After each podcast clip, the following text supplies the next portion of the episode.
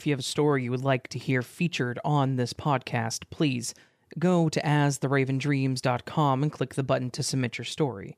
Also, if the platform you're listening on has the option to rate this podcast, please consider doing so.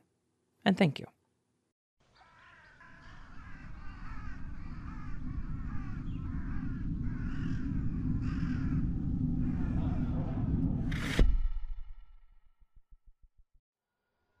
So, I never been the whole type to believe in ghost stories or the things that go bump in the night spiel.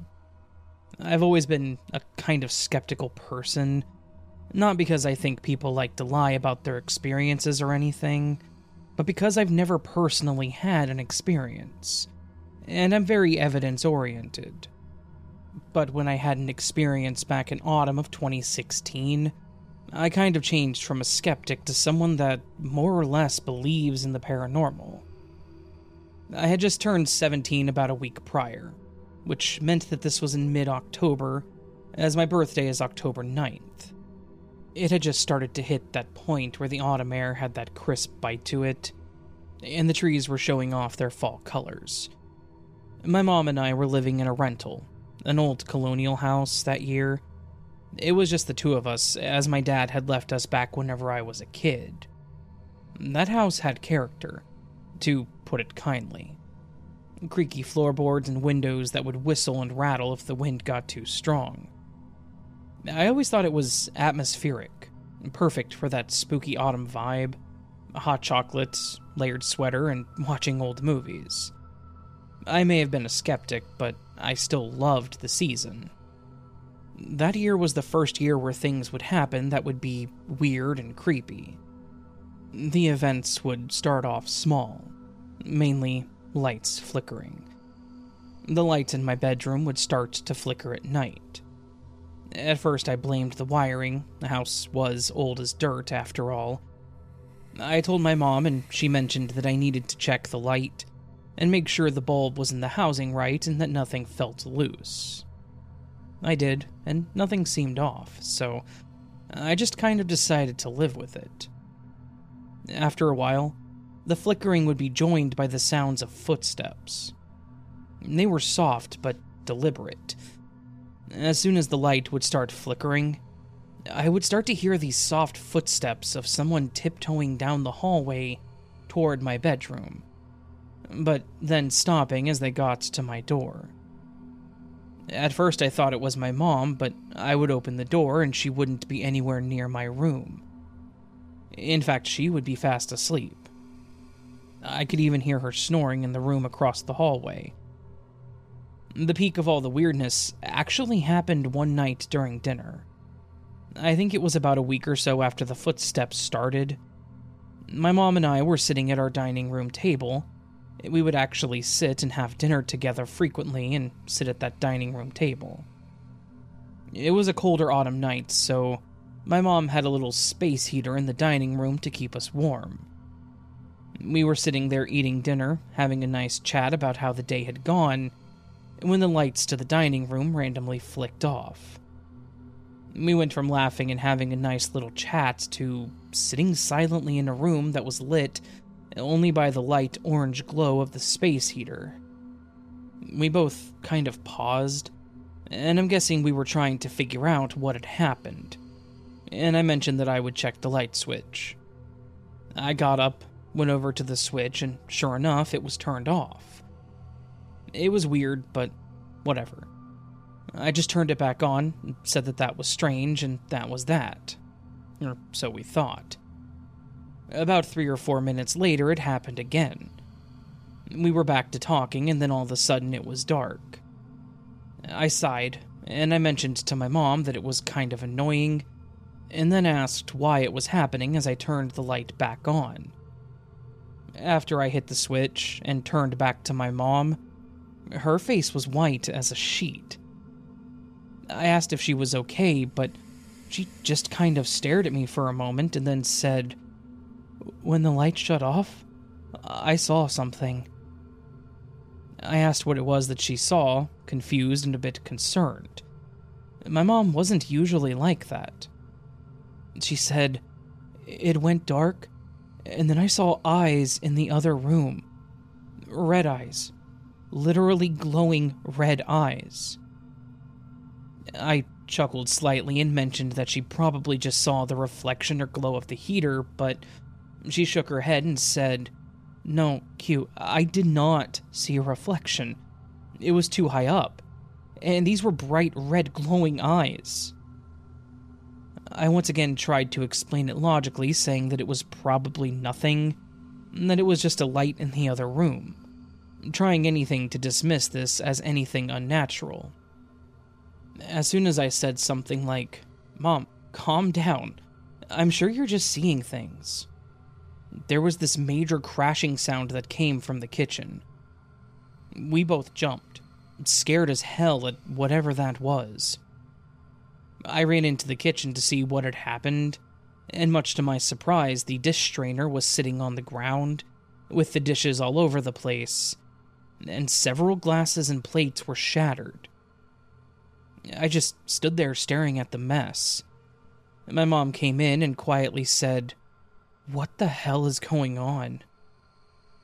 At this point, I went from not believing to being filled with adrenaline and thinking, My god, this place is haunted by something malicious. There was no way for the dish strainer to just fall off the counter. It wasn't at the edge. It was at least eight or so inches back and next to the sink. The only way for this to have fallen like that would have been for it to have been yanked or shoved off of the counter. We spent a long time cleaning up the shattered glass and ceramic, with how shattered things were, it was like everything was shoved off and then down to the ground, with immense force. The whole time I was cleaning up, I was just sitting there shivering, trying to piece together the whole situation. But every time I would think about it, I would land on something paranormal. After that, the little things did not stop, but we never questioned it. It would click the lights off, open up cabinets randomly. But thankfully, my mom said that she never saw the glowing red eyes again. And there was never anything as destructive as that moment. I honestly think it was my denial that had made this entity mad, though I don't know what had caused the activity in the first place. After that night, I didn't question any of it. I just accepted things that happened, undid whatever the spirits had done, like the lights and such, and would randomly acknowledge the spirit asking it to stop messing with me. To this day, my mom says that these things still happen. I obviously don't live there with her anymore, but she says that while it's still happening, there hasn't been anything else that was malicious.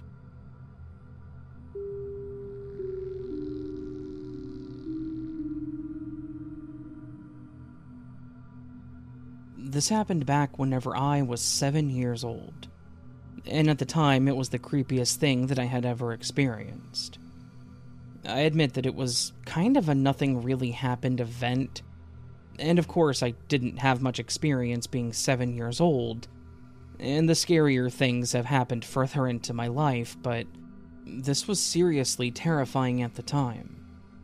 It was Halloween, which is obvious by the fact that we were trick or treating at the time we had a local park that was owned by a church, and they liked to do this big Halloween event that was kind of like a trunk or treat thing, but it was almost like a little Halloween carnival.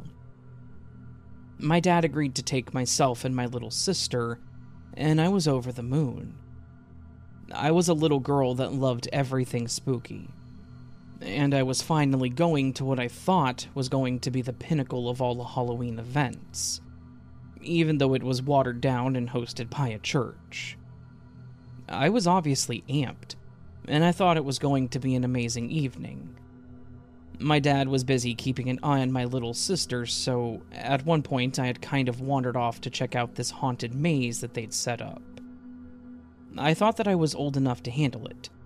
I yelled to my dad that I was going to go to the maze, and ignored him when he told me to wait for him and Lacey, my sister who was three at the time. I was so engrossed that I didn't think anything of it. and just assumed that he was right behind me. I entered into the maze and made quick work of it. It was creepy, but it was super quick to get through. I pop out the other side, and I'm amped because they gave me this caramel apple as a prize for getting through. I immediately unwrapped it and bit into it, and then looked around for my dad and sister, only to not see either of them. The crowd looked a bit thinner than I remembered, but neither of them were there. I walked around the side of the maze and out to the front, the main area of the festival, thinking that they would be there waiting, but still did not see them. I was just kind of standing there like a lost puppy, looking around, thinking, where did they go? After a few moments, I walked over towards the entrance, thinking that if they were looking for me, they would have me come to the front, right? They would go somewhere that I could be seen and was a common checkpoint. After a few moments of standing at the front, I saw this person wearing a mask standing off to the side, just kind of staring at me. He was wearing one of those exaggerated old person face masks, the kind that are really wrinkly and flabby. At first, I just saw him standing there and didn't think anything of it.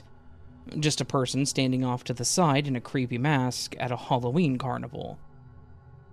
After about two or three minutes, I noticed that he hadn't turned away from me or walked anywhere else. And I was hitting a point of getting a bit worried by it. Because, again, it was creepy. I knew that something was off at that point. My heart was starting to speed up, and I could feel myself starting to cry. Right about then is when this creepy man in the mask started to walk toward me, and I choked as I just thought, this guy is going to kill me. Again, I was like seven, so that was just the random idea implanted in my little brain by the horror movies I've seen. I just stood there watching this creepy person walking toward me. And as he did, I watched as he reached his hand into his pocket and pulled out what looked like a dog leash or a leather rope of some sort. I was starting to shake as he slowly crept toward me with this rope in his hand. Thankfully, at the point where he hit the midway point between us, my dad walked up to me and asked where I'd been. I looked up at him with teary eyes and I couldn't speak. I just burst into tears at that point. He picked me up and told me that it would be okay, but that I needed to stay by him for the rest of the night so that he didn't lose me again. I remember looking back to see if I could find the creepy man, but he was gone. What wasn't gone, though, was his mask. It was on the ground, as if he had taken it off and tossed it before walking away. I have literally no idea what his intentions were.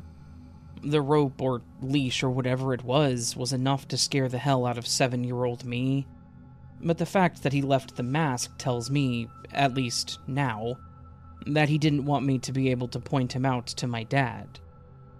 I absolutely assumed that this man had ill intent, but thankfully my dad showed up just in time. Like I mentioned, I know that this was kind of a nothing really happened story, but it was still terrifying to me at the time.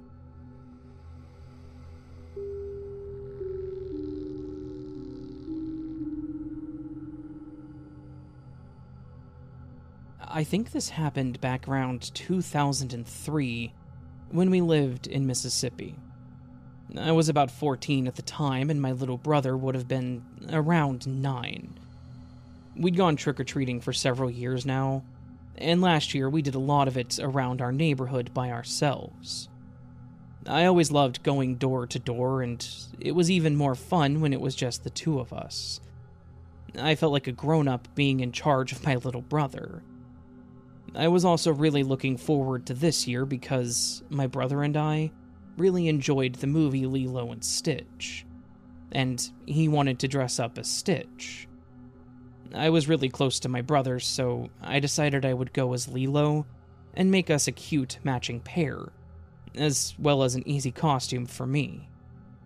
While I do love Halloween and trick or treating, I had a sensory issue, and still do, so I don't like to wear a lot of things or layers at once. I already had long dark hair, so I didn't even really need a wig. Just a cute little red dress, really. The problem I'd had with this year, though, was what I was hearing on the news. There had been a report of at least a couple of kids that had gone missing that were close to my age.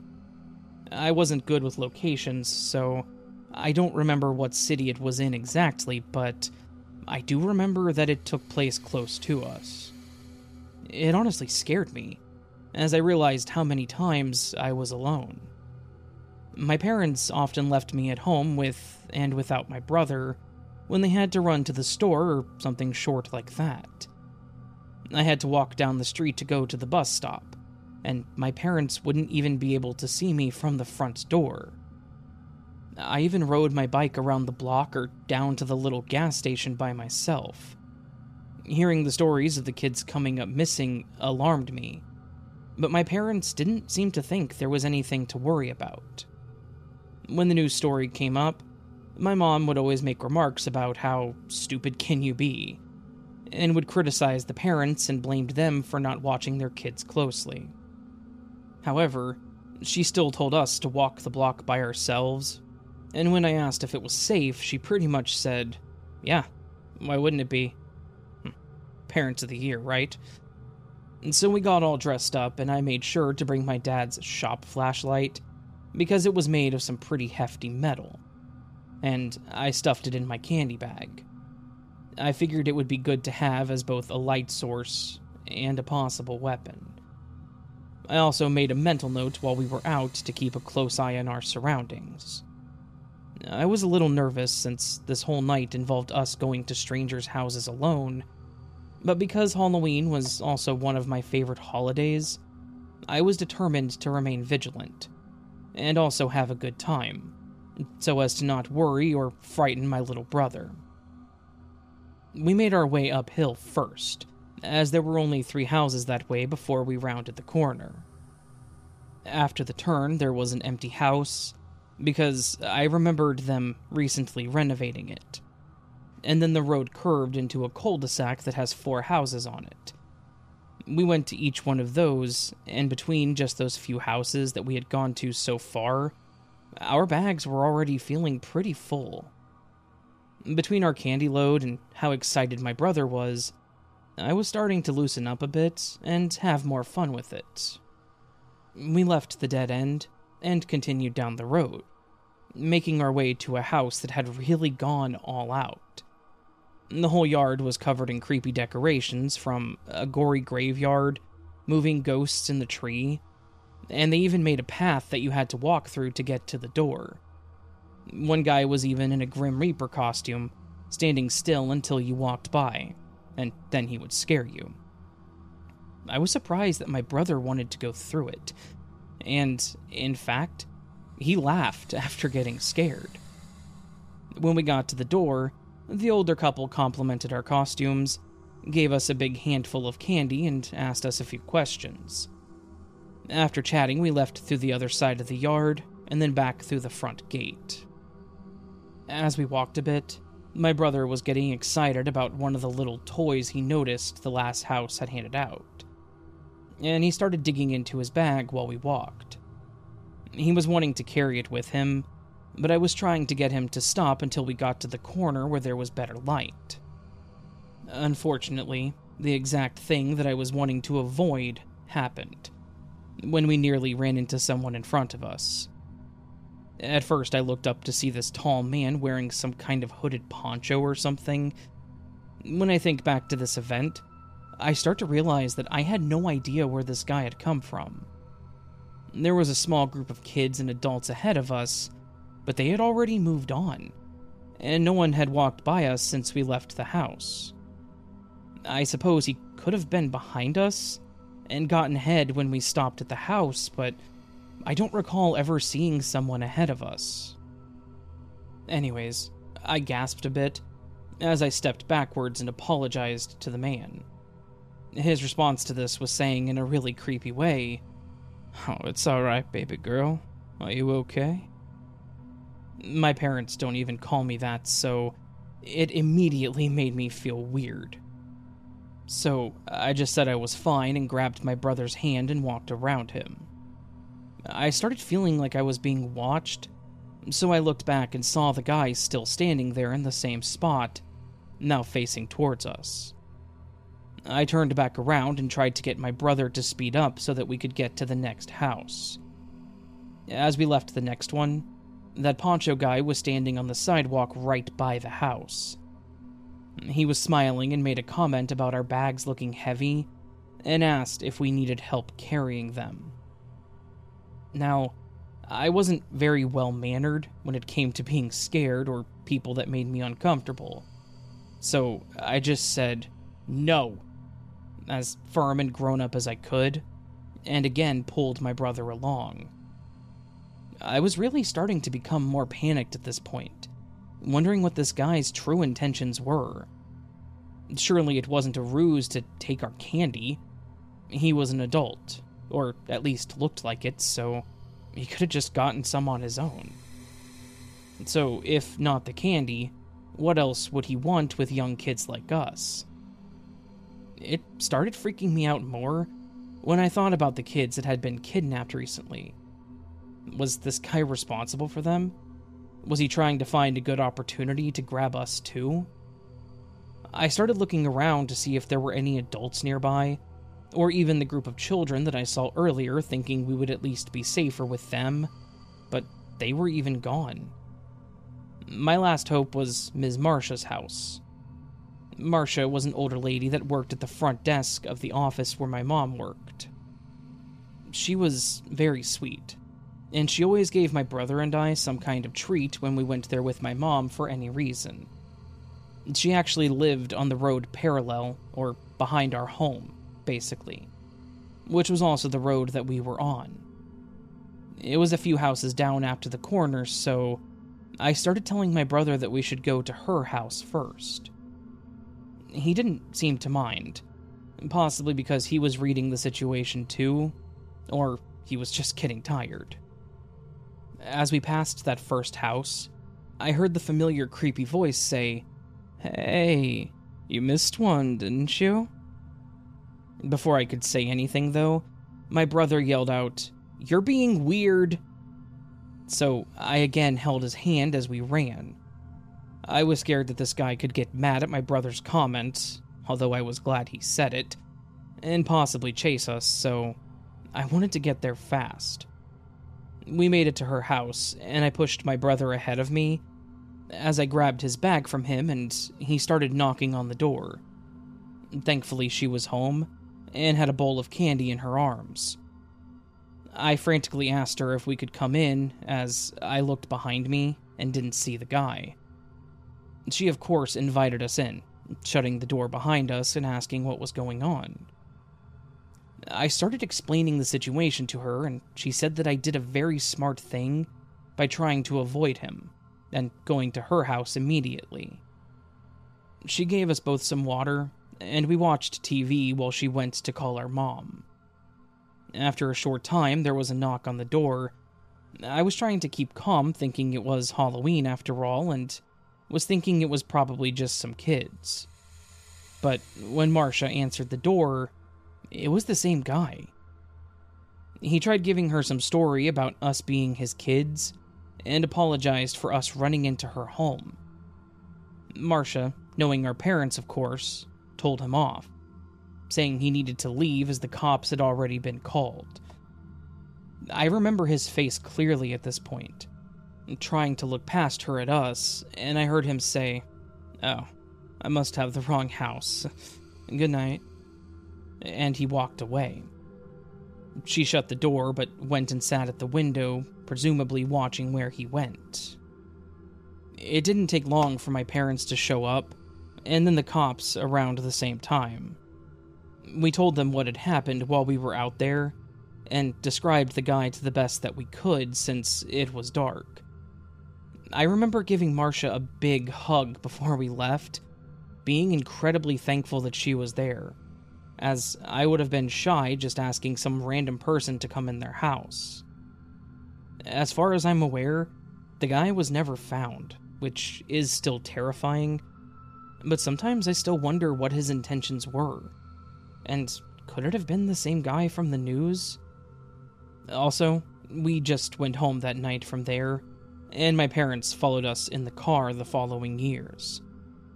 I guess at least they agreed to do that.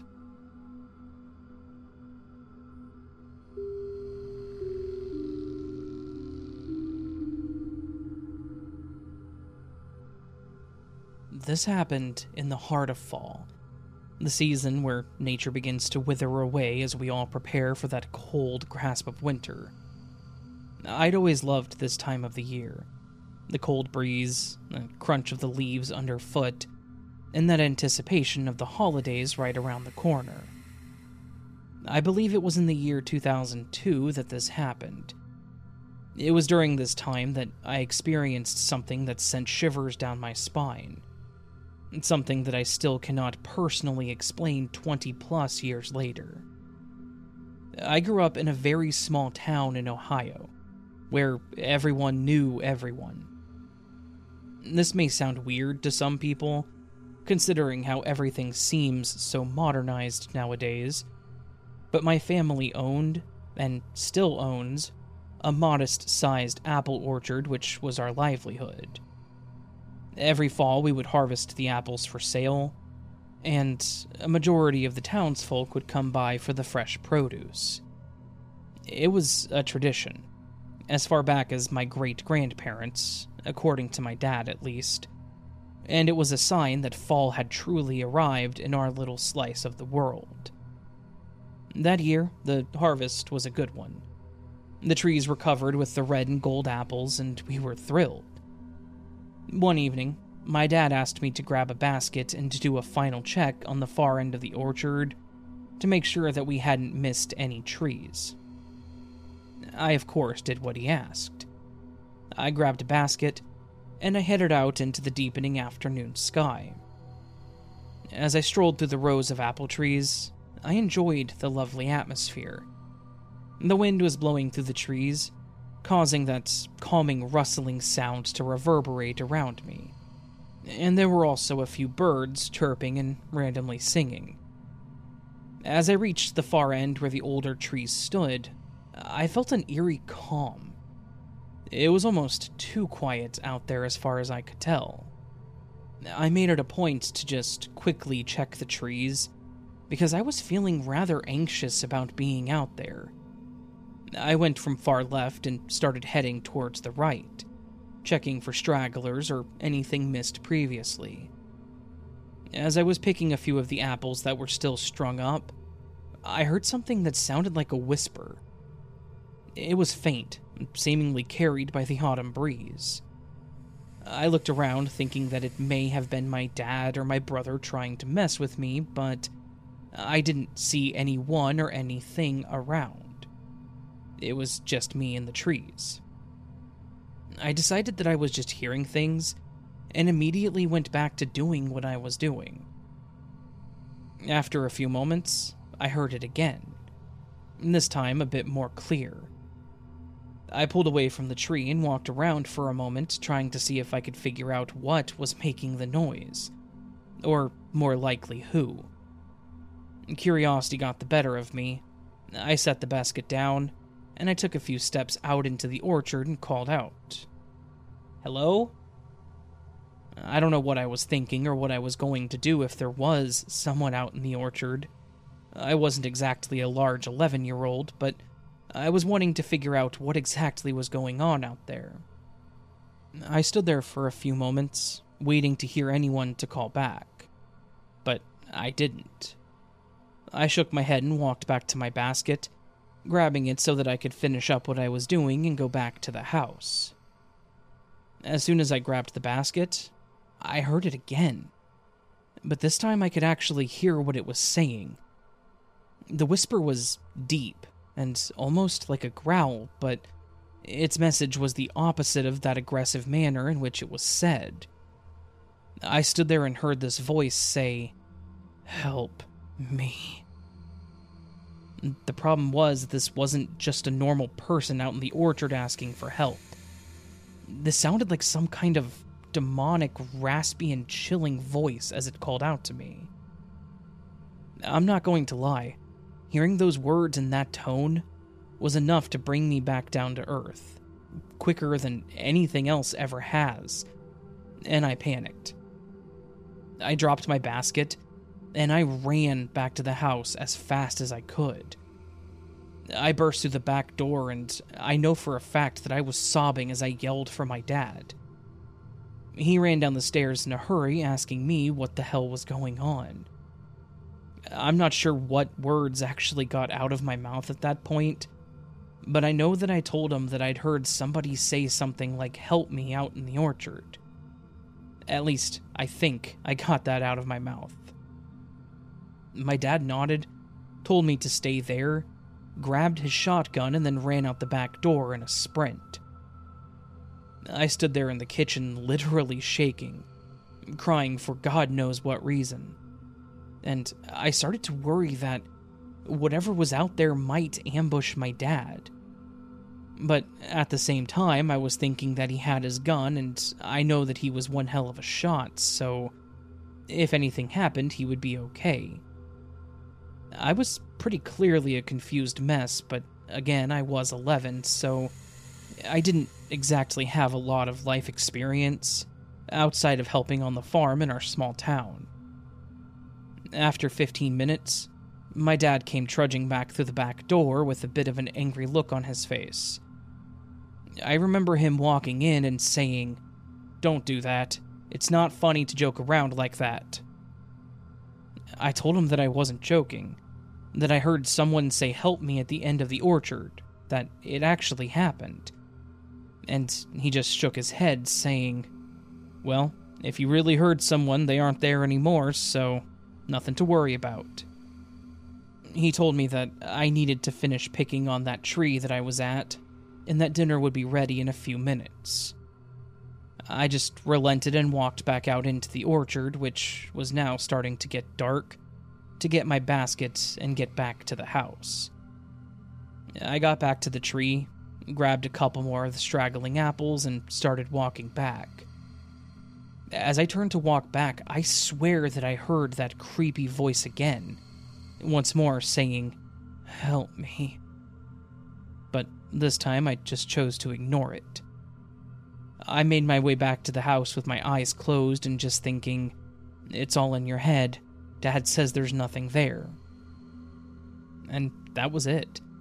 Nothing more really happened, and after that, I did everything I possibly could to avoid that section of the orchard. To this day, I will not go back there. And when I get out to help my parents with their trees, I do so close to the house, at the younger front trees.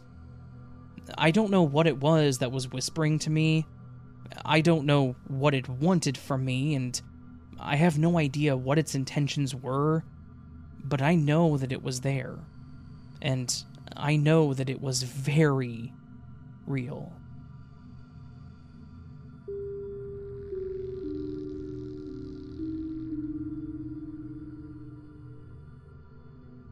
I'm the second oldest of five kids, and while I didn't have a bad childhood, my parents were pretty strict, which I think was part of why I had a rebellious side.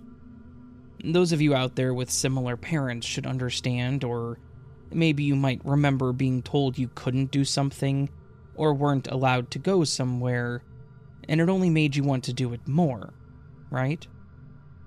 So, this happened to be the result of one of those nights for me.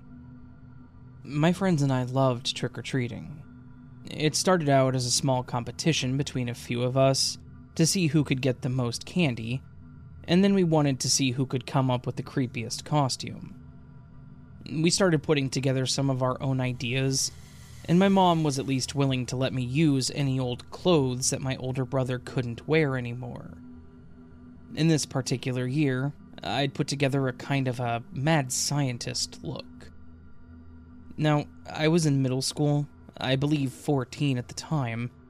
So we didn't have class parties, but a lot, if not most, of the kids still dressed up for Halloween. This year it happened to fall on a Friday, and I was pretty excited. I had dressed up, gotten everything ready to have a sugar filled weekend, and then I was hit with the you're too old to trick or treat by none other than my parents. That's what I mean by they were strict. Two years old, no more pacifier no matter what. Six years old, no more nightlight. You should not be scared. I hated it. While my friends were going to be out collecting their own goods, they expected me to stay home and hand out candy with my older brother. But I had better plans. If they weren't going to let me go, then I would complain until they let me go to a friend's house instead. That worked. So from there, I would be able to hang out and trick or treat with some other friends that lived in the same area. I'm just gonna make up some names here. I stayed the night at Zach's house, and Brian and Jeff rode their bikes over so that we could all hang out. Zach's parents were super chill too. He was the oldest of three, but his two younger siblings were too young to go out, so his parents didn't care if we went around the block together. They were pretty familiar with the neighborhood, and I even heard Zach and his parents talk about certain neighbors, so I think everyone assumed it was a safe place for us to walk around. And we weren't the only kids out there either. But that didn't mean that we were always successful. Towards the top or end of the street, we started running into some other kids that were trick or treating with their parents. When we saw other people, we were still polite. We let them go first and we watched what we said. We may have cursed and probably said some inappropriate things when there weren't any adults around. However, there were a few houses that, when we were up there with the other kids, they would actually look at us funny, and some even made those remarks. Aren't you getting too old for this? Usually, they would just give us a single piece of candy, unlike the younger kids around us. We actually had a few that just flat out refused to give us any candy. To say that we were pretty disappointed or annoyed was probably an understatement. We hadn't been doing anything wrong, and we were all even dressed up. I didn't understand why it was such a big deal. However, we still made up for it. Before I continue, I just want to say that I know what we did was still wrong. Even if those people chose not to give us candy, it was their choice. But at the time and age, all I saw was unfairness and I wanted revenge for it. So, if a house denied us candy, we became a little mischievous. If there was a pumpkin or other decoration out front, we would smash it. We may take one of their fake bones sticking out of the ground or tear down their fake spider webs. We were always quick about it, not lingering very long in case they heard or saw us, but it was our way of saying, next time just give us the treat. So we planned on circling the block by going to the right and back down the street behind Zach's house and back around. There was one house on the other street that we stopped at, just like all the others. They didn't have any decorations out front, but they did have their porch light on, so we all agreed to try it anyways. We stepped back and talked while we waited for someone to answer the door. Shortly after, someone did. It was an older guy.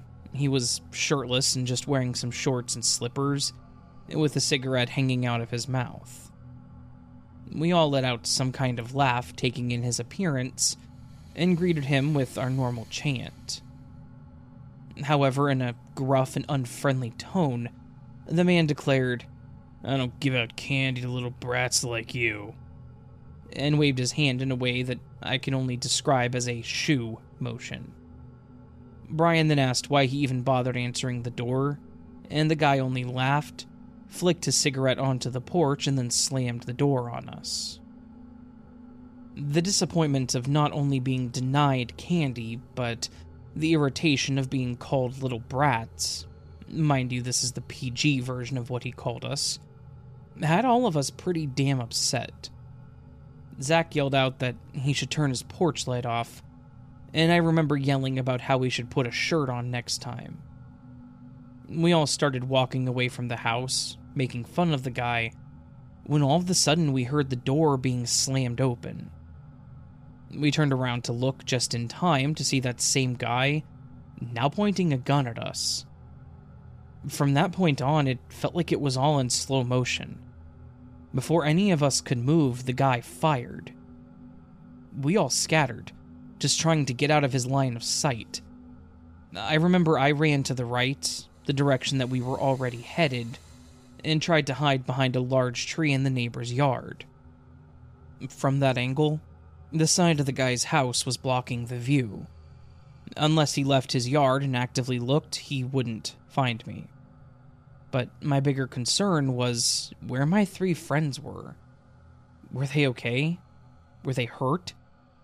As I hid behind the tree, my heart racing, I saw the neighbor's door open and an older couple looked around. The woman spotted me quickly and pointed to me. The only thing on my mind at that point was getting help, and I needed an adult for that. I quickly yelled for them, saying the guy next door shot at us. The man walked towards me on the sidewalk and looked over at the other house, so I moved my head around the tree to look too. When I didn't see anyone, the man motioned for me to come over. I ran to them and started pleading with them that I needed to find my friends. The man told his wife to go back inside with me and call the cops. Shortly after, the man came inside pushing along Brian in front of him. He looked terrified, as he held up his bag with a big burn hole in it. We both sat silently in their living room as we waited for the cops to show up. When they arrived, we explained to them what had happened, and they confirmed they got a call from someone else that heard the shots. They said they were going to go talk to the guy and then asked about calling our parents. As scared as I was, I did not want to involve my parents, so I just told them that I was staying with Zach and gave directions to their home. They put me and Brian in the back of their car, and we watched as they finished speaking to the older couple and then the guy next door. Of course, he never answered. So, one cop stayed there while the other one took us back to Zach's place. Thankfully, Zach made it back to his place, and Jeff rode his bike home from there. When Zach got home, he told his parents, who had also called the cops, and my parents. They arrived shortly after. That was one of the longest nights ever, explaining what happened over and over and trying to convince my parents that we did nothing wrong. Apparently, the guy claimed that he did it just to scare us off and defend his property, even though we had actually done nothing to him nor his property. Yes, we may have smarted off to him, but it was because of the way he talked to us. But afterwards, we just left. And if he wasn't trying to shoot us, why did my friend end up with a bullet hole in his bag? That seemed pretty damn deliberate to me. The police told all of our parents that they would look into the matter further, but my parents basically said that his actions and how scared we were was punishment enough. They were not convinced that we were entirely innocent, but I still stand by this story to this day, now that I'm in my 30s. Nothing that we did that night warranted having a gun pointed at us. A bunch of 14 year olds. So that ended up being the last night that I tried trick or treating. I even got nervous when my parents started taking my younger siblings out. Because overall, who knows what his real goal was there? And what would he have done if he ended up hitting one of us? And was that normal for him? Now that I'm older, I wish that I could talk to that older couple and see what their experience was like living next to that psycho. Anyways, my point to this is that that was a very traumatic experience for all of us. And I really wish people would just let all kids trick or treat and avoid anything like this happening to anyone.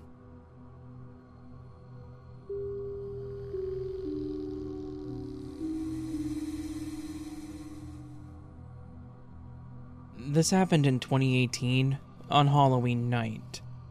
I was taking my two kids out trick or treating, and it was going to be the first year that my youngest actually went with us.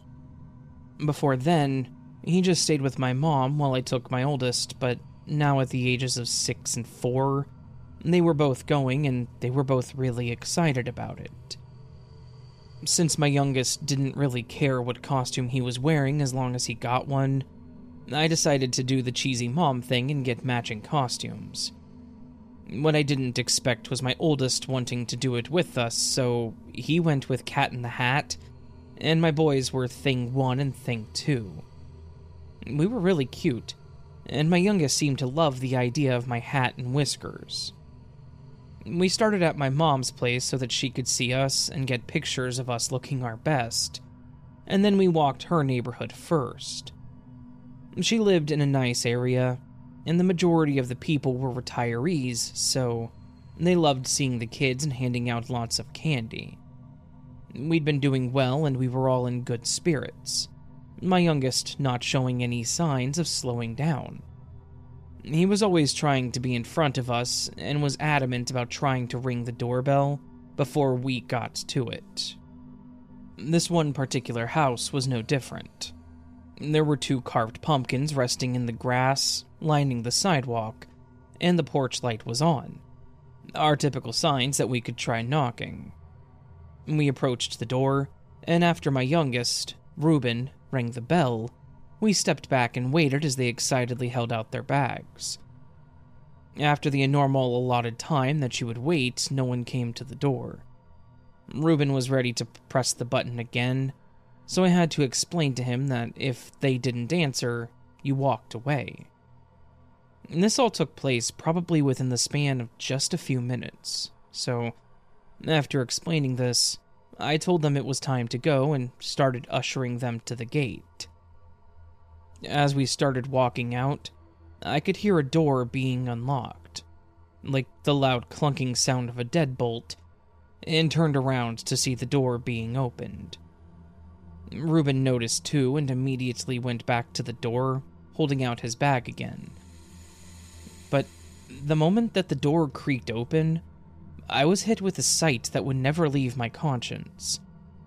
It was a frail looking woman, and her appearance was nothing short of alarming. She had on this raggedy old tank top. You could tell it was once white, but was now a very off white. There was a hole near the side and a dark brown or red colored stain towards the unraveling hem. Her bottom attire looked just like a pair of men's boxers, also very dirty and old looking. As bad as this sounds, her face just added to the unsettling feeling. Her eyes were sunken in, one of them was bloodshot, as if something had happened to her. But her eyes remained wide open and constantly moving like she was looking for something or someone. Her hair was a tangled mess, bunched up, resting on her shoulder like it was once in a bun, I felt an immediate wave of unease wash over me as I rested my hands on my kid's shoulder.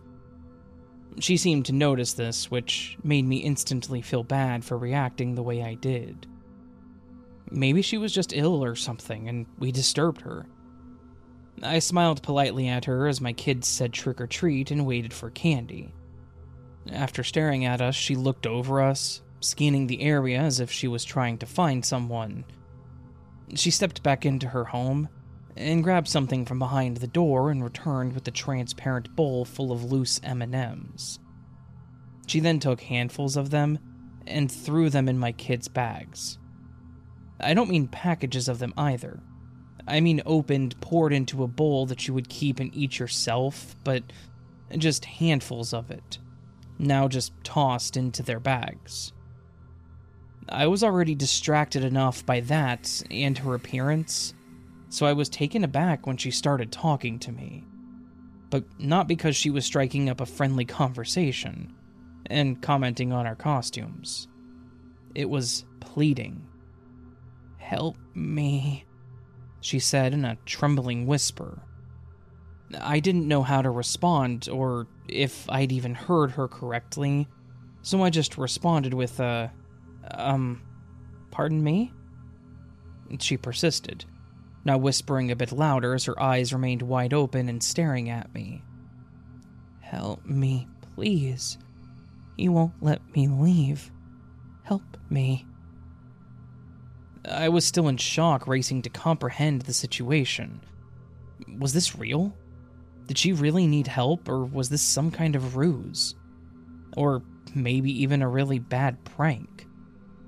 If so, I couldn't fathom anyone finding this kind of scare amusing. I had young children with me, and the way that Reuben backed up into me told me that he was already feeling uncomfortable. I tried to remain calm and speak in a controlled tone, to not give away that I was either falling for a prank or scared. Are you okay? I can call the cops for you. Her eyes softened some, and she let out what I can only describe as a small whimper. She looked so sad as she slowly shut the door in our faces. I never saw or heard another person, even though she mentioned a he. But either way, I couldn't shake the feeling that something was wrong. People wouldn't joke about something like that, right? Or at least wouldn't end the interaction like that. So, with this heavy on my mind, I took my kids out of the yard, walked down to the front of the next house, and called the police. I tried to keep my kids distracted by asking them questions and checking out all the goods they've gotten while I waited for the police. When they did arrive, I explained everything that I saw and heard, and they asked if I would stand by to confirm who came to the door, and I agreed. We stood behind one of the cop cars as they approached the door and knocked, but when she answered, I couldn't believe what I was seeing. It was the same woman that I had just met less than 20 minutes ago, but she looked completely different. Her hair was now pinned back, but the ends were blunt, like it was obviously just cut. She was wearing a long black dress and appeared to have applied makeup. I couldn't see the dark circles around her eyes, and she was obviously wearing dark lipstick. She stood there smiling at the police officers, talking with her hands and even laughing. My heart sank as I watched her offer the officers a candy bar, not some loose M&Ms from a bowl. After a few minutes, the officers returned to us explaining that the woman did confirm the incident was a prank she claimed to live alone and assured them that she was perfectly fine. I couldn't help but feel skeptical. If it was all a prank, why had she changed her clothes? Why not simply say, yeah, it was a joke? Especially to the person you're trying to prank. The same person that said they were going to call the police. And there's no way that she didn't see me standing there. Why not apologize to me? And even more perplexing, why would she cut her hair?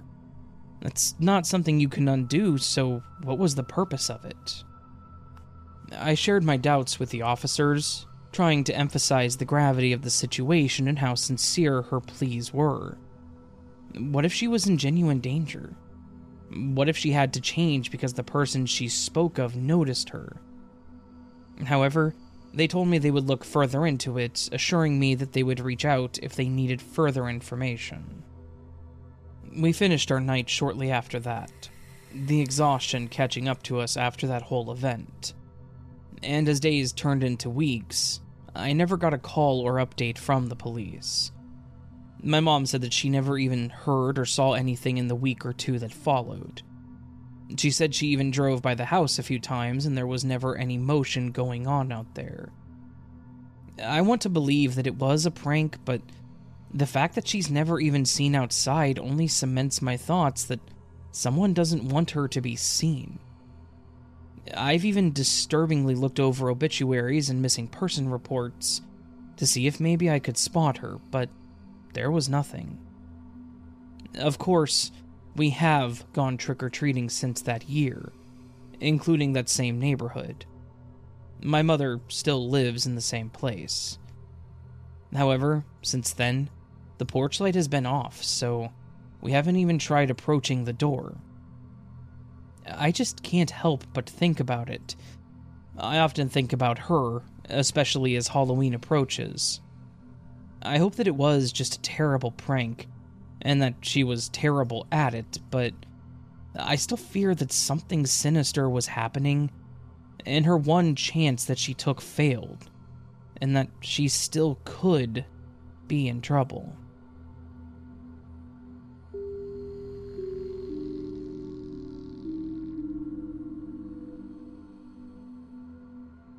I have a short but honestly terrifying story that happened to me about 15 years ago on Halloween night. For some background, I live in a fairly decent little town outside of a major city. It's more of a growing suburb than anything, and it's mostly pretty quiet. At the time of this story, I was 28 and my son was just turning 8, so he was at that age where he still needed my help with a lot of things, but he was wanting to be more independent, so I was doing my best not to smother him. I was still doing what I could to make sure he was doing things right and didn't need my help. I'd raised him myself without his father, so it was tough, but it's part of being a parent. On this particular Halloween, he wanted to go trick or treating, and I, of course, was going to go with him. But he also didn't want me hovering over him. He was, in his words, big enough to go to the door alone and knock. It was also rather cold and wet that year, so he and I made a compromise. I would drive the car to each road and direct him which houses to go to, and would watch him from the car, and he would get to do it all himself unless he physically needed help. I would drive him to each street, and we would do this until he got tired or it got too late. For most of the night, things went smoothly. He was pretty happy to be walking between the houses on his own. I was happy that I was able to watch him and not upset him. He would go to the houses, say trick or treat, and if they would ask where his parents were, he would tell them that his mom was watching him from the car because he didn't need help. Most of the older people would laugh at his comments some of the younger ones, I think, had an issue with it, but we were both happy, so whatever. Every time he would get in the car, he would show me his bag and what they had given him, and would tell me that he was having a lot of fun. So, it was a great night. However, on one street, Uh, things went from really fun to actually quite terrifying.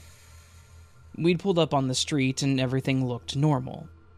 A few of the houses were dark and there weren't many trick or treaters, but I figured that that was more because of the time than anything. It was getting late.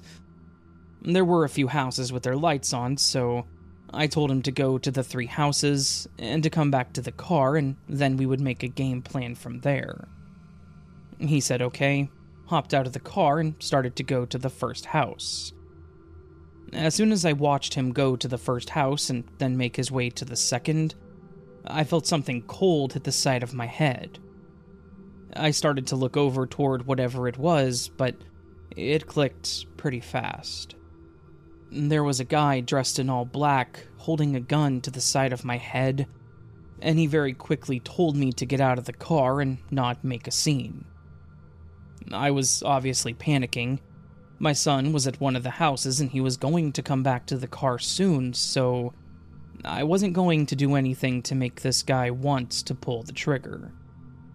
I told him okay, and that I would do whatever he was asking, and I opened the door and stepped out. As soon as my feet hit the pavement, he shoved me off to the side and jumped into the car, and then took off down the road going way too fast. Thankfully, there weren't many people on this road at the time because, with how fast he was going, he would not have been able to stop if a child had walked out into the street. I stood up, still freaking out, and I immediately ran over to the house that my son was at. He was still getting candy from them when I walked up, and the old man at the door looked up and smiled, asking if I was his mother. I said that I was, and I think that he realized something was wrong right away based on my tone. I started to tell him what had just happened, and as soon as I said it, I pretty much started bawling. He told me to come inside. So the two of us stepped in, and he said that he would call the police. His wife came over and asked what had happened, and he told her, and honestly, the whole thing was such a terrifying and embarrassing mess. Here I was, with my eight year old son, in some random old couple's house, crying my eyes out because some rando had just carjacked me. Of course, my brain was sifting through those anxious thoughts about how it would have gone if my son was in the car at the time, how it would have traumatized him, all that. They called the cops, and the old lady got some water for myself and my son, and we sat there while we held a pretty nice conversation with them. She actually gave him the rest of the candy, and they shut off their light, and then she showed him how to crochet or knit. I don't really remember. He was entertained, and thankfully didn't really understand the whole situation beyond something bad had happened. When the cops got there, I gave them all the information that I had on the guy, but I didn't really see his face. I did see the logo on his jacket, and I gave them all the information on my car, of course. After they left, the old man said that he would take the two of us home. Thankfully, I had a spare key hidden in the front yard, so we could at least get into the house. The whole time, I was apologizing to the man for the inconvenience, and he just told me that he was happy to help, and was sorry that the whole thing had happened. After we got home, my son wanted to stay up and watch some scary movies. And as much as I wanted to tell him no because it was late, I just said screw it and let him enjoy the night. I ended up falling asleep on the couch while he was watching some creepy movie, and the next morning when I woke up, he was passed out on the floor with candy wrappers everywhere.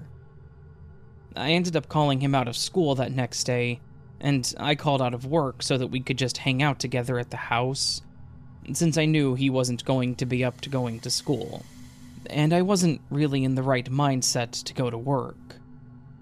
To wrap this up, they did find my car after a few days, but they never found the guy. The car was abandoned on the side of the highway after he had blown a tire, and one of the wheels was pretty messed up. But, thankfully, somehow, there wasn't any damage that couldn't be repaired. It was expensive, sure, but thankfully my parents were able to help me. I can't imagine how stressful it would have been if they couldn't have. When he got a bit older, I did finally explain to him what actually happened, mostly because I've always tried to be open with him. He didn't really remember that night, so at least I know that he wasn't traumatized by the whole thing. For me, however, that was the most terrifying Halloween I had ever had, and it's probably the scariest thing to happen to me personally. We did go trick or treating for a couple of years after that, but we stuck to our block.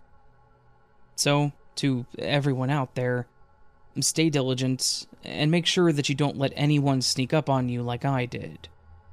Halloween is supposed to be a fun night, so make sure that you're staying safe out there so that everyone can enjoy the holidays' festivities.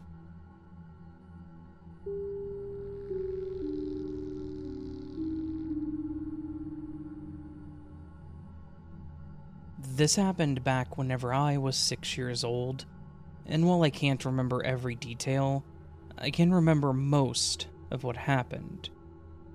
It was in the autumn, right around Halloween. I live near a local amusement park that had this fun Halloween event that they would do every year. And there were basically two levels to it.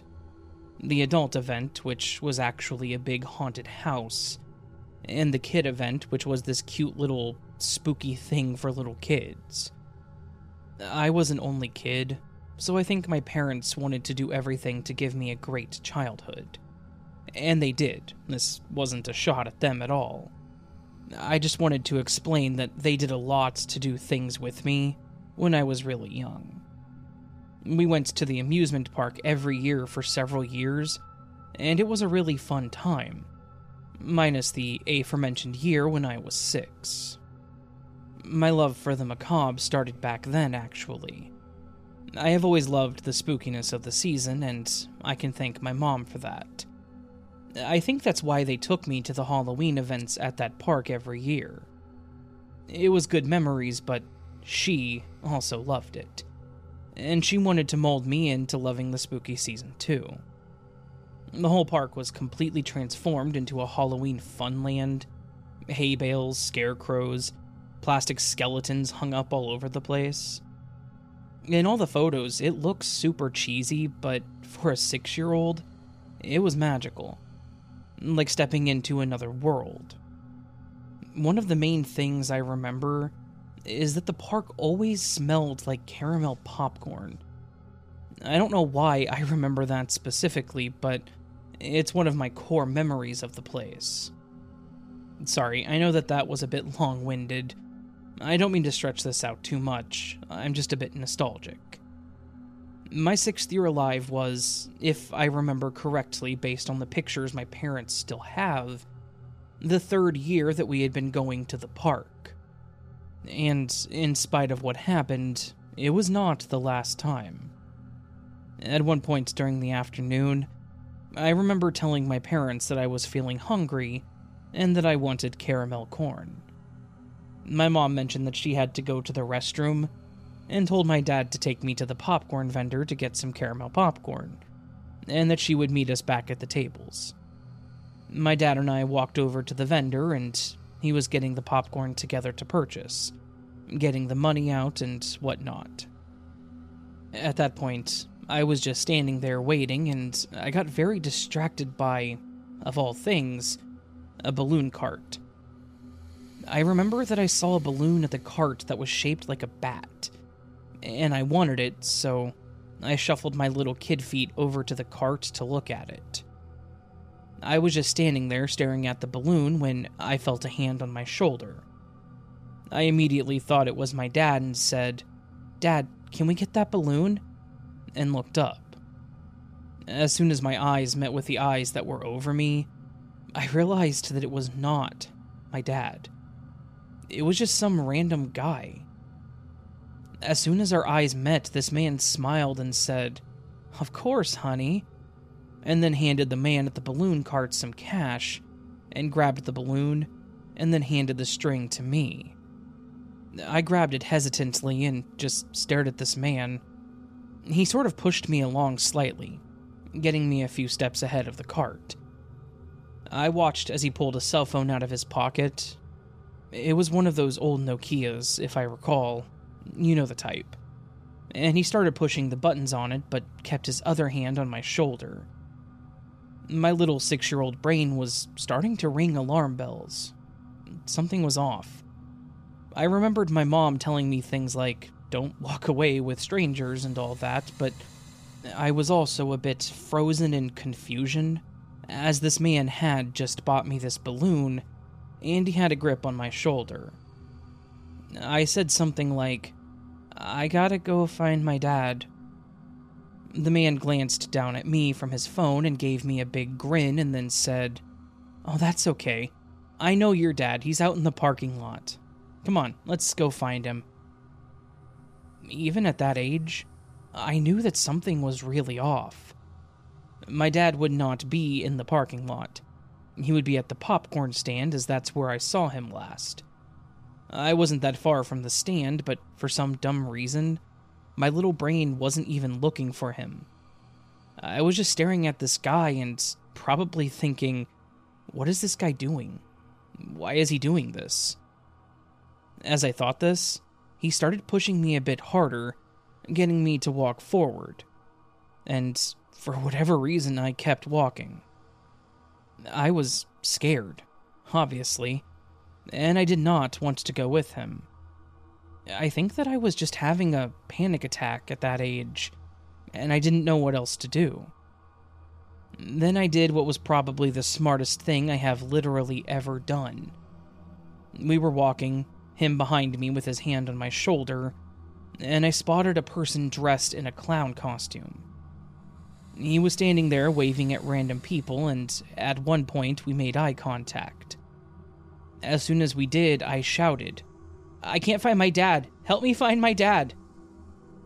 As soon as I shouted this, the clown stopped his act and stood up straight.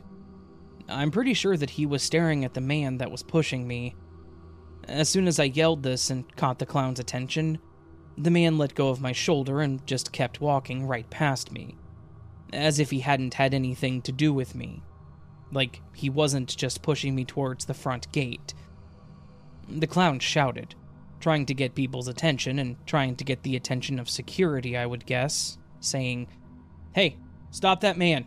The man with the blue baseball cap, green t shirt. Somebody stop him. He then knelt down toward me and asked me if that man was my dad. I shook my head no and told him that he said he was going to take me to my dad and that I didn't know him. I remember the look on his face. He may have been dressed like a clown, but he looked horrified. He grabbed my hand and asked me if I was okay, asked me my name, and then asked if that man had hurt me in any way. I told him that he didn't hurt me and that I just wanted to find my dad. He nodded, and he asked me where I'd last seen him. I told him that we were getting popcorn, and he told me to come with him and that he would find my dad. Interestingly, looking back, this was nearly the same situation as the other man, but the whole vibe was different. I trusted the clown, and I knew he wasn't going to hurt me. He led me over to the popcorn stand, and he asked me if I saw my dad. I looked around and told him I didn't, and he asked the vendor to call for security and have them make an announcement that I was waiting at the popcorn stand for my dad. After a few moments, I did see my dad, and I told him. He immediately waved to my parents and they ran over. I remember both of them looking as exasperated as I was feeling. My mom ran over and hugged me. My dad started thanking the clown for finding me, and I remember him telling my dad about the other man and mentioning that he had gotten a good look at him and that they were going to do a sweep to see if they could find him. I don't know if they ever did find him, though. I just remember that my parents were extra clingy, and they gave me a stern talking to about the whole thing. We didn't get to spend much more time there that day, though, and I didn't get to ride any of the rides, and I was pretty upset, but at the same time, I knew that the event was really scary for my parents. Obviously, I didn't know the whole situation, and how close it was until I was much older. While most people are scared of clowns, after that, I actually had the opposite idea of them. They were my heroes. That one clown had saved me, and I cannot thank him enough for listening to me and believing me. I was glad that I'd had that idea at that age, that I hadn't just completely frozen and I thank that man for quite possibly saving my life.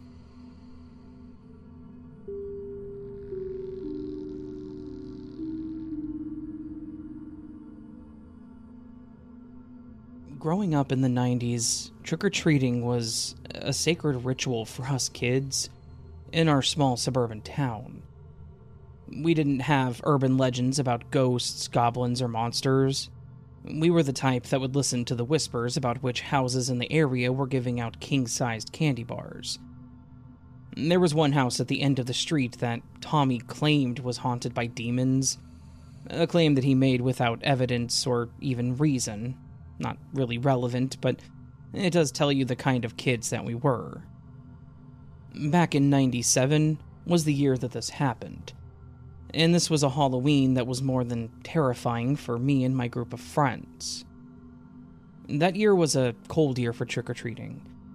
It was a chilly evening with a slight mist that was threatening our night with rain, and the wind was starting to act like we were going to get storms. We were quickly marching house to house with our pillowcases, They were starting to get kind of heavy. Our pack was four kids Tommy, as I mentioned, Lily and her younger brother, Jordan, and myself. The three of us were 12, and Jordan was 9 years old. And with how small our town was, we were pretty much told to just walk the few neighborhoods and get the candy and get back to the house. We were not supervised. None of the kids in town really were. We'd been through most of the normal route and decided that we were going to head toward a neighborhood that was a bit out of the way. A neighborhood that we normally didn't go through and weren't supposed to go through. This was a bit of a different area of our small town. The houses were a bit further apart, and there were a lot more trees that lined the properties. In my mind, that meant that they were likely to give away more candy because there were fewer people, right? It made sense at the time, to me at least. We went to a couple of the first few houses and had decent hauls. Nothing crazy, but we were not willing to give up. We kept on down the road until we got to a house that caused us to hesitate. This house was something else entirely. Old, slightly falling apart, and the entire yard was littered with animal statues. When I say it was littered, I mean there were no more than two or three feet of the yard that did not have a statue in it owls, cats, dogs, lions, birds, gnomes, just a bunch of random and slightly creepy statues in all directions, all turned to face the walkway from the street to the door. We all just stood there looking at the house, waiting for anyone to go up to the house. Basically, no one in our group moved until someone else was going to move. Suddenly, Tommy said something stupid like, I think that it's a witch that lives there. I immediately scoffed when he said that. Like, full on, pfft. I told him that that was dumb, because there was no such thing as witches, and that it was probably just some old lady that liked animals a lot. I rolled my eyes and decided that I would be the one to go knock on the door and get the candy, and that my lame friends could stay behind. I stepped down the walkway toward the door, and I will mention that, as I was walking toward the door, it felt a bit oppressive. I felt the eyes of all those statues on me. It felt like they were all staring at me with malicious intent and were going to jump at literally any moment. Of course, none of them did, but it was the feeling that seemed to overwhelm me. I got to the door and I knocked since it didn't look like there was a doorbell. I really didn't even know if anyone was going to answer.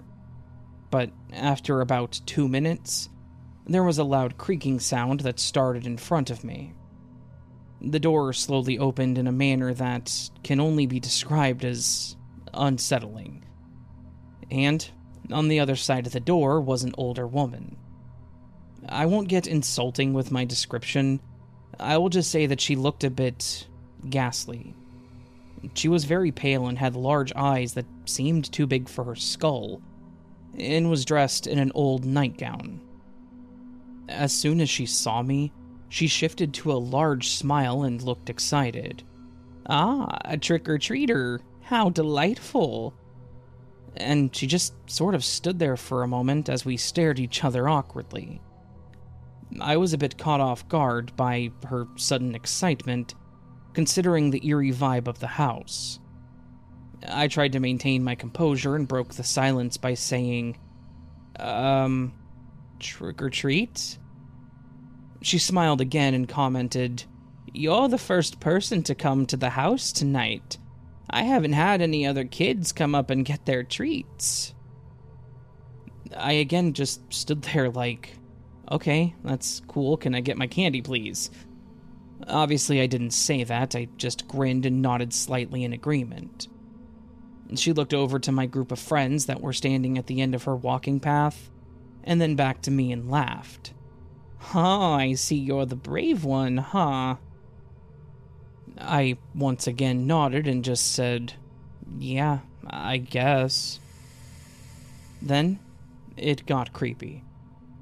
She stepped forward slightly and said, Why don't you come inside? I have some special treats just in the kitchen.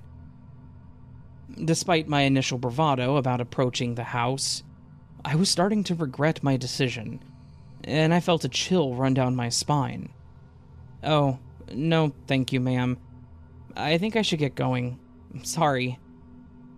But as I said that, her hand shot out and she gripped my wrist like a vice grip. No, no, no. It's cold out here. Come inside and warm up.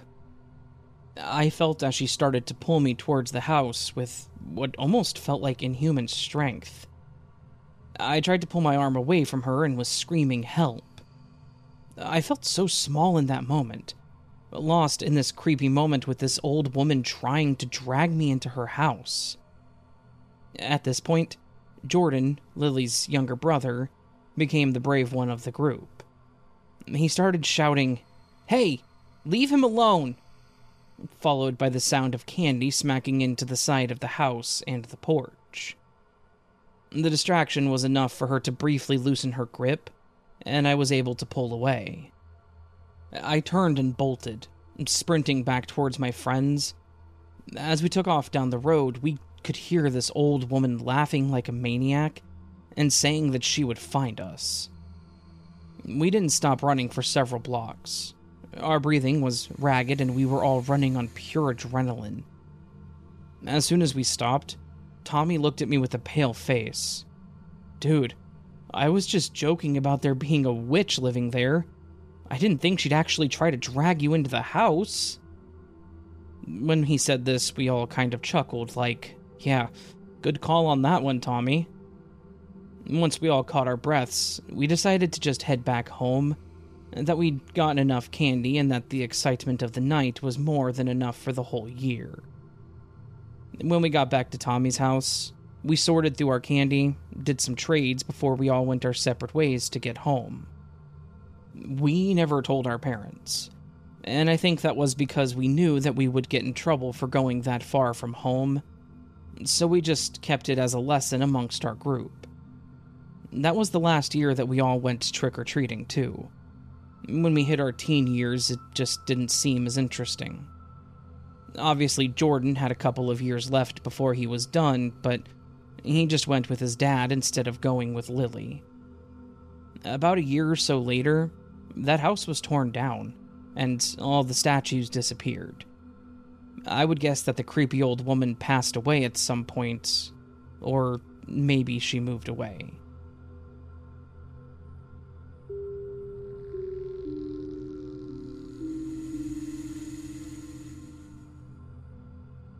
I saw a few people on here talking about bad experiences they had as kids during Halloween, and it brought back a pretty terrible memory that I'd pushed to the back of my mind. This happened when I was around 11 years old. Like any kid, I was excited for Halloween. I don't know about other places, but my school lets you come in the day of Halloween in full costume and then at the end of the day, the final class was changed out for a mini trunk or treat style event for us. After school, we'd go home and hang out until it was around 7 or 8 p.m., and then head out for trick or treating. I remember being especially excited this year because my mom finally managed to find a Harry Potter costume that wasn't used or old, and it also came with the Quidditch broom. I was also very obsessed with Harry Potter, so this was a huge thing for me at the time. We set out on the first round of houses, that being our neighbors, and since we all knew each other and hung out with the other families quite a lot, we always got first come, first serve. And they gave us the good stuff full sized candy bars, Reese's, Hershey's, Snickers. It was a kid's dream. They only did it for the kids that they knew and my mom told me it was because there was a chance other families started earlier, and we might miss out on some good candy later on, so they wanted to make sure we had something good by the end of the night. After we finished with the neighbors' houses, we stretched around the block and hit all of the neighboring streets. We landed on the final street for the night at about 10 p.m. I had to get a second bag just to fit the rest of the candy. Being an only child had its benefits. When we hit the final street, we noticed that all the lights in the houses were out, except for one. It was late, so it wasn't unusual for other families to get tired of the Halloween festivities and bow out later in the night, shutting all the lights off so no one else would show up. Most of the houses would put out the rest of the candy in a bowl or a chair so the kids could at least get something. We cleared out the bowls and we hit the final house, the only one with the lights on. This one didn't just have lights, it had decorations blasting out of every side of the house giant blow up ghosts and skeletons, orange and purple string lights, even a giant Jack Skellington on the roof towering over the rest of the property. My mom at this point was tired of getting out of the car, so she said that since it was the last house, and it was the most exciting to look at, then I could just go myself. We lived in a pretty pristine neighborhood, so neither of us were worried about something happening. I excitedly got out of the car and trotted through the glowing path to the front door. I wish I could describe how it felt. There was Halloween music blasting through speakers somewhere on the property, and the decorations enveloped you when you were dead center. It was a dream to a Halloween obsessive kid such as myself. I reached the door and pushed the doorbell that looked like a severed eyeball. It rung throughout the house and made weird bell chimes akin to that of a dinner bell. After a few moments, the door swung open and a very tall, lanky man in a Jack Skellington costume greeted me with a freakishly toothy smile. Hello there, little one, and happy Halloween, the man said. I smiled. I couldn't help myself. It was all so theatrical and unreal. Trick or treat, I yelled out, I held out my bag and, waiting for the man to drop what I could only assume is the best candy haul I was going to get tonight, judging by the production budget of whatever was going on. Right, you are, Mr. Potter. Why don't you come inside and check out my full candy room? I frowned. My mom wouldn't like that. Sorry, I replied. Oh, come on. It's Halloween. I have more candy in here than you have ever seen. I looked back at my mom's car and she was staring at the road. I could see her nodding off already. Alright, maybe just a peek, I guess, I said. Excellent! Come get your treats. As soon as I entered the house, the door slammed behind me, and the man picked me up and ran upstairs with me over his shoulder. I instinctively screamed for help, the man covering my mouth just after I got the first few pleas out. The man then tossed me on the floor and closed the door, locking it behind him. I pounded on the door, begging and screaming to be let out. That's when I heard a loud commotion coming from somewhere in the house. Then a loud crash rang through the house, and then the tumbling, bumps, and sounds of fighting and thrashing. Sam? Sam, where are you? I heard my mom call out. Mom, I'm upstairs. Help me, please. I screamed and pounded on the locked door. I heard loud footsteps coming up the stairs, followed by the doorknob jiggling. Honey, you have to unlock the door, my mom yelled out. I can't, it's locked from the other side. Honey, I'm gonna need you to back up really far from the door, okay? I got up and backed up from the door. Suddenly, loud footsteps pounded through the hallway on the other side, and something crashed into the door, sending it flying. Oh, sweetie, are you hurt? Oh my god, baby. My mom cried as she picked me up and squeezed me. She carried me downstairs. The man was pinned on the ground by one of our neighbors, who happened to see the man lure me into the house just moments before as he was coming up to send his kids to the door. The guy was arrested, and the news stated that he was some kind of known sex offender or threat to the local neighborhoods. I'm so very thankful for my mom, and that my neighbor happened to be there at the right time. I have no idea what would have happened if he hadn't shown up.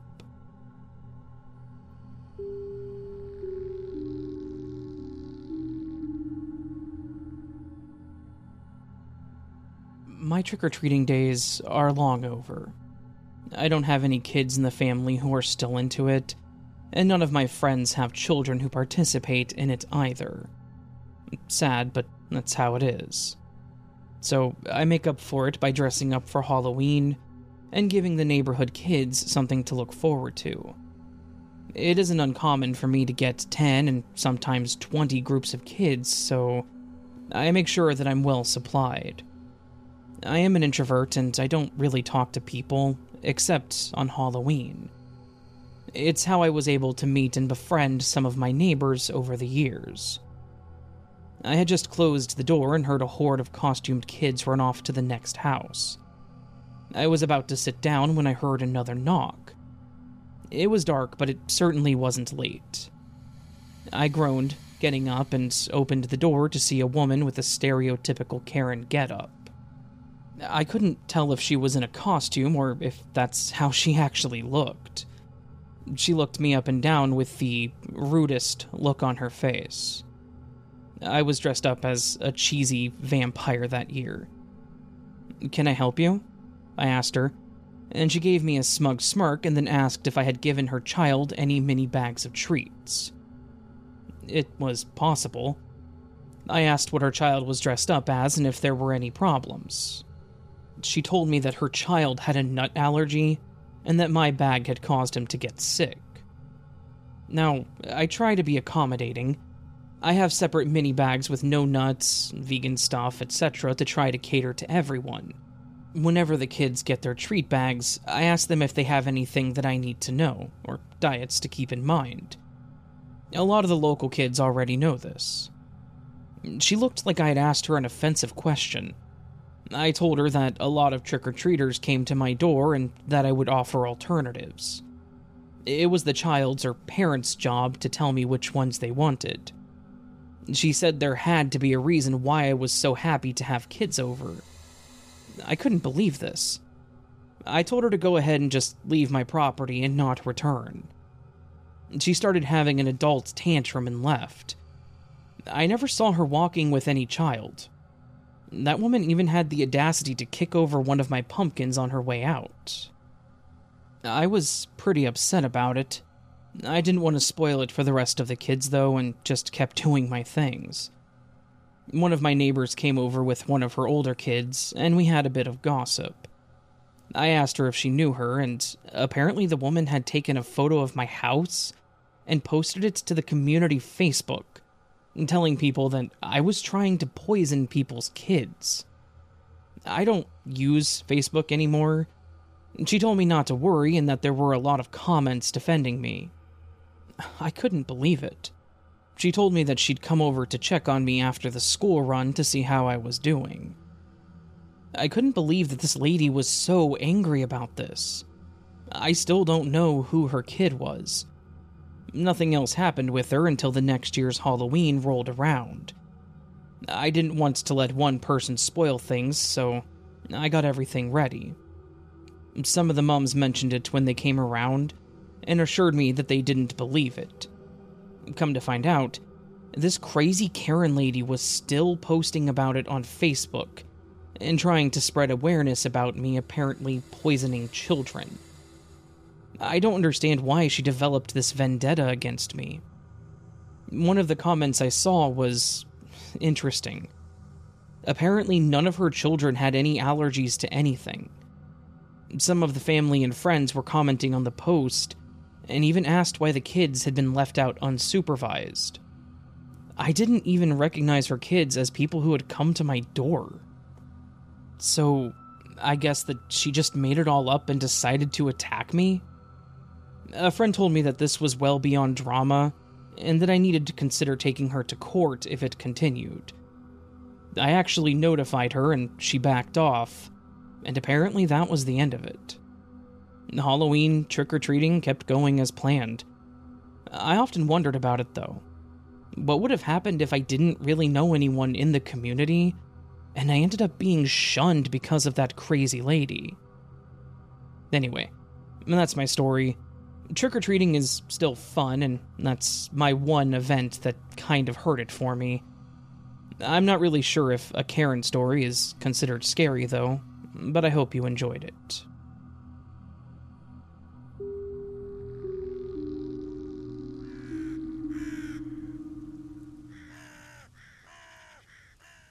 Hey there, friends.